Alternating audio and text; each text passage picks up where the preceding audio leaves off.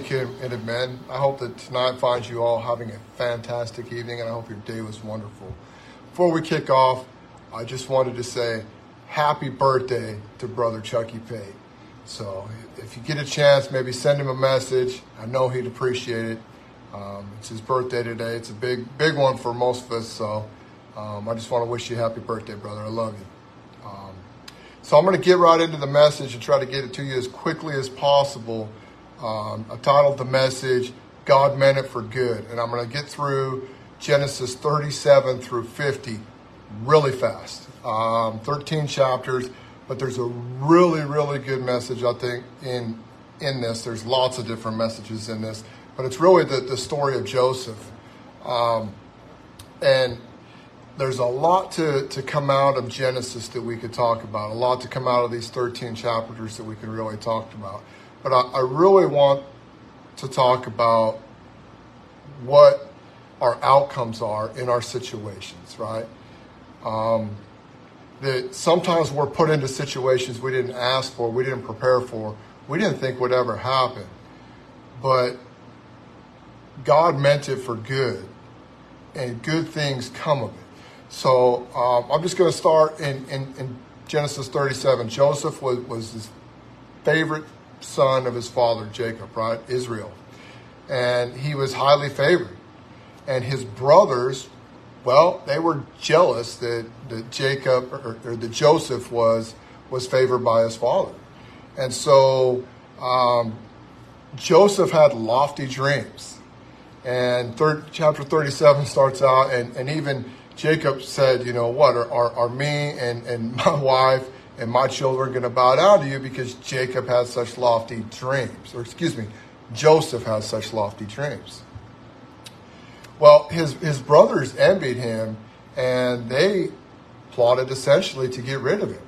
Um, they considered killing him, but they ended up uh, throwing him in a pit and selling him off for 20 shekels of silver. They, they sold him for 20 shekels of silver. This is Genesis 37 28. Um, and then they took his tunic back to his, his father and basically said that, that you know, he's, he's gone. You know, there's blood all over it. Um, we're not sure what's happened. So his father, for as far as he was concerned, he had lost his son, his, his favorite son. Um, and his brothers were happy that he was gone. Um, so eventually, you know, Jacob was sold in, um, he was sold again to um, in, into the Pharaoh's house, right? Essentially, so um, and he became a basically a, a slave um, initially, and he, I'm going to read here real quick. Nope, I'm not going to read here. So he he was sold into, and he was essentially betrayed by his master's wife. Like she wanted to be with him and he did not want to be with her. So she entrapped him and basically took his tunic, right? And then he ran off because he did not want to sleep with her. And then he ended up being in prison because of this. Well, while he was in prison, Pharaoh had a dream and he needed some uh, someone to interpret dream, the dream for him. And the butler, um, the chief butler that was in prison with him, um, Joseph interpreted his dream that he would be getting out. Um, and so the chief butler forgot about Joseph until the, the time where Pharaoh had had this dream that he wanted interpreted. So then he they, they went and they got Joseph to interpret this dream. Um, so then, after Joseph interprets the dream for the Pharaoh, he is given the keys to the kingdom, right? So in, in Genesis 41 42, he is given the signet ring of the governor, or excuse me, of the Pharaoh, and he becomes governor of the land, ruler of the land and the people. And so he comes from, from being betrayed by his brothers to being sold into slavery to becoming governor of the land in, in a very short period of time. Um, and then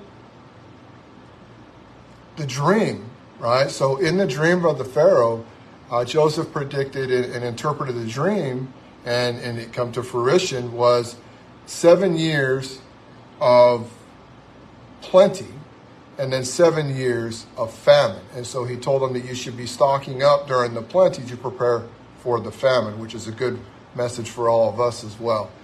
Um, but what happened while he was in Egypt, right, and they were doing this, well, uh, once the seven years had passed and they went into the seven years of famine, well, then his, his father and, and their family was, was struggling in the land of Canaan where they were.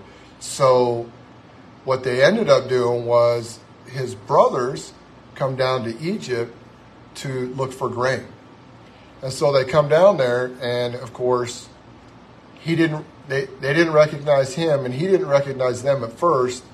Um, but but then he eventually um, recognized that, that it was them, and they were lying to him. Even then, they said that uh, when when when he called them on um, them being spies.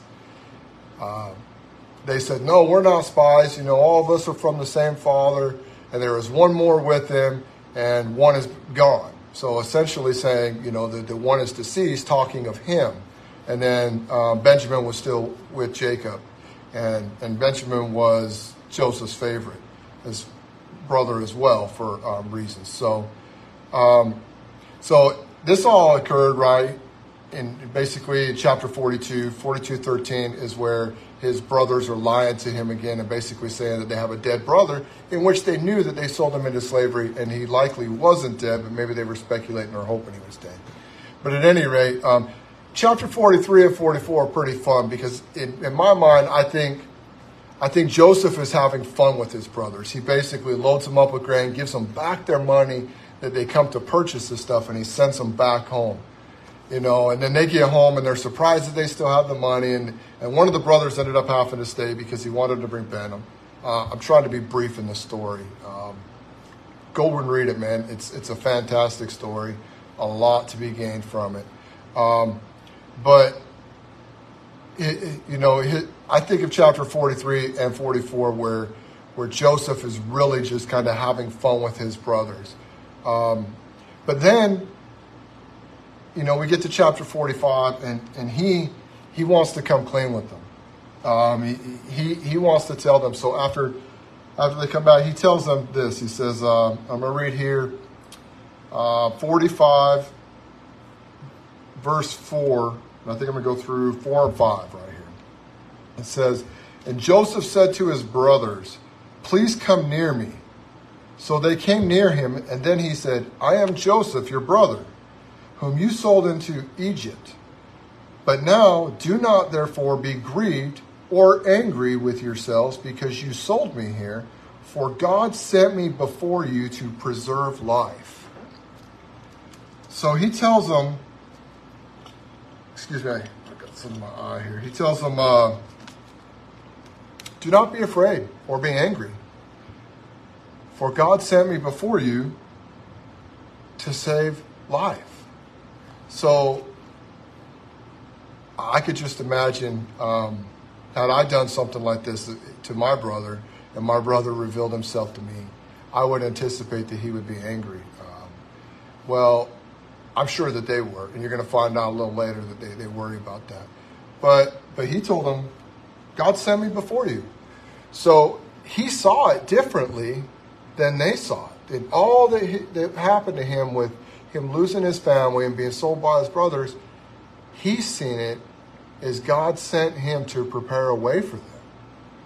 Not that they got rid of him, they, they, God sent him to prepare a way. And so, Pharaoh, he hears of this, and he basically um, receives some, uh, he ended up receiving for the blessing from Jacob because he brought all of, Jacob ended up bringing his whole family down um, once he was informed that his son Joseph was alive. And of course, he didn't believe it at first, but, but then he believed it. So he come down and, and was able to, to see his son, right? And the Pharaoh, they, they gave Joseph and the, and, the, and the family, they gave them some of the best land in, in, in all of Egypt to, to, to look after. So this is how much Pharaoh loved Joseph. And then when he brought his family down there, he, he just gave them land and let them eat and drink of his supplies plentiful. Um, so Jacob provides a blessing towards Pharaoh in chapter 47 10. Okay? And then Jacob goes on and he, he blesses all of his children before he passes because he was old in age. I believe he's 130 years old when he come into Egypt. Um, and so after he after he passed, um, his uh, Joseph's brothers got worried again. So over in, in Genesis 50, um, I'm going to read Genesis 50, 15 through 21. Um, you'll see that that Joseph's brothers were really worried after after Jacob had passed. And it says here, when Joseph's brothers saw that their father was dead, they said, Perhaps Joseph will hate us and may actually repay us for the evil which we did to him. So they were expecting repayment for the way that they treated him. So this is what they did. They didn't even have the fortitude to go to him about this. It says here in verse 16 So they sent a messengers to Joseph, saying, Before your father died, he commanded, saying, Thus you shall say to Joseph, I beg you, please forgive the trespasses of your brothers and their sin. So they're saying that, that saying to Joseph, the messengers are, you know, hey, your brother's father, your father is begging you to please forgive your brothers for, for their trespasses and sin on them. Show them mercy, for they did evil against you. Um, it says, now please forgive the trespasses of the servants of God of your father. And it says here, and Joseph wept when they spoke to him. Joseph wept over the hurt of his brothers. Going on to verse 18, it says, Then his brothers also went and fell down before his face and said, Behold, we are your servants. So then his brothers come to him and gave themselves over to him um, as his servant and at his mercy, right? And Joseph said to them, Do not be afraid. Do not be afraid, for I am for am I in the place of God? So he's basically telling them, you know, you don't, they need to bow down to me, essentially, is what he's meaning by that. He says here in verse 20, But as for you, meant evil against me, God meant it for good. In order to bring it out, God meant it for good in order to bring it about as to this day to save many people alive. Now therefore, do not be afraid. I will provide for you and your little ones. And then he comforted them and spoke kindly to them. And so it, it says here, he, Joseph tells them, What you meant for evil, God meant it for good. And then he took care of them. And so I, there's a lot of lessons to be learned in this, and I, know I went over pretty fast. Um, but what I want to kind of, the point I want to drive home to you guys, to you men tonight, is look at the mercy and forgiveness that he showed after all that had happened to him and, and everything that they come against him, his brothers come against him. He could have let them suffer in famine. He could have. Uh, but instead, he brought them into Egypt and, and gave them, and, them part of the plenty that they stockpiled for the famine. Gave them some uh, the best land that, from Pharaoh. Um, and then he went on to to be good to them and not repay them for evil, right? To not be spiteful. Um, he showed them love and mercy and compassion and grace, all these things that, that we're called to show other people. And it, if, if our own flesh and blood, blood can come against us like that, and Joseph can show that to others, what can we do? We can do that as well, right? We can show that. And then we can also take a negative situation that, that we just ended up in for whatever reason. You know, Joseph ended up there because of his brothers. Sure, he frustrated them. They were jealous of him. He said things and, and had lofty visions and dreams, but but they put him into that, right? And so, um, but he turned it in to something great, right? Something God meant for good through God. God did that through him. And so I just I just ask you, man, seek God in your tribulation and whatever it is that you're going through. And God will turn it into something good. Man, that's all I have for you this night. I hope you have a fantastic rest of your evening. God bless you all. Have a wonderful night.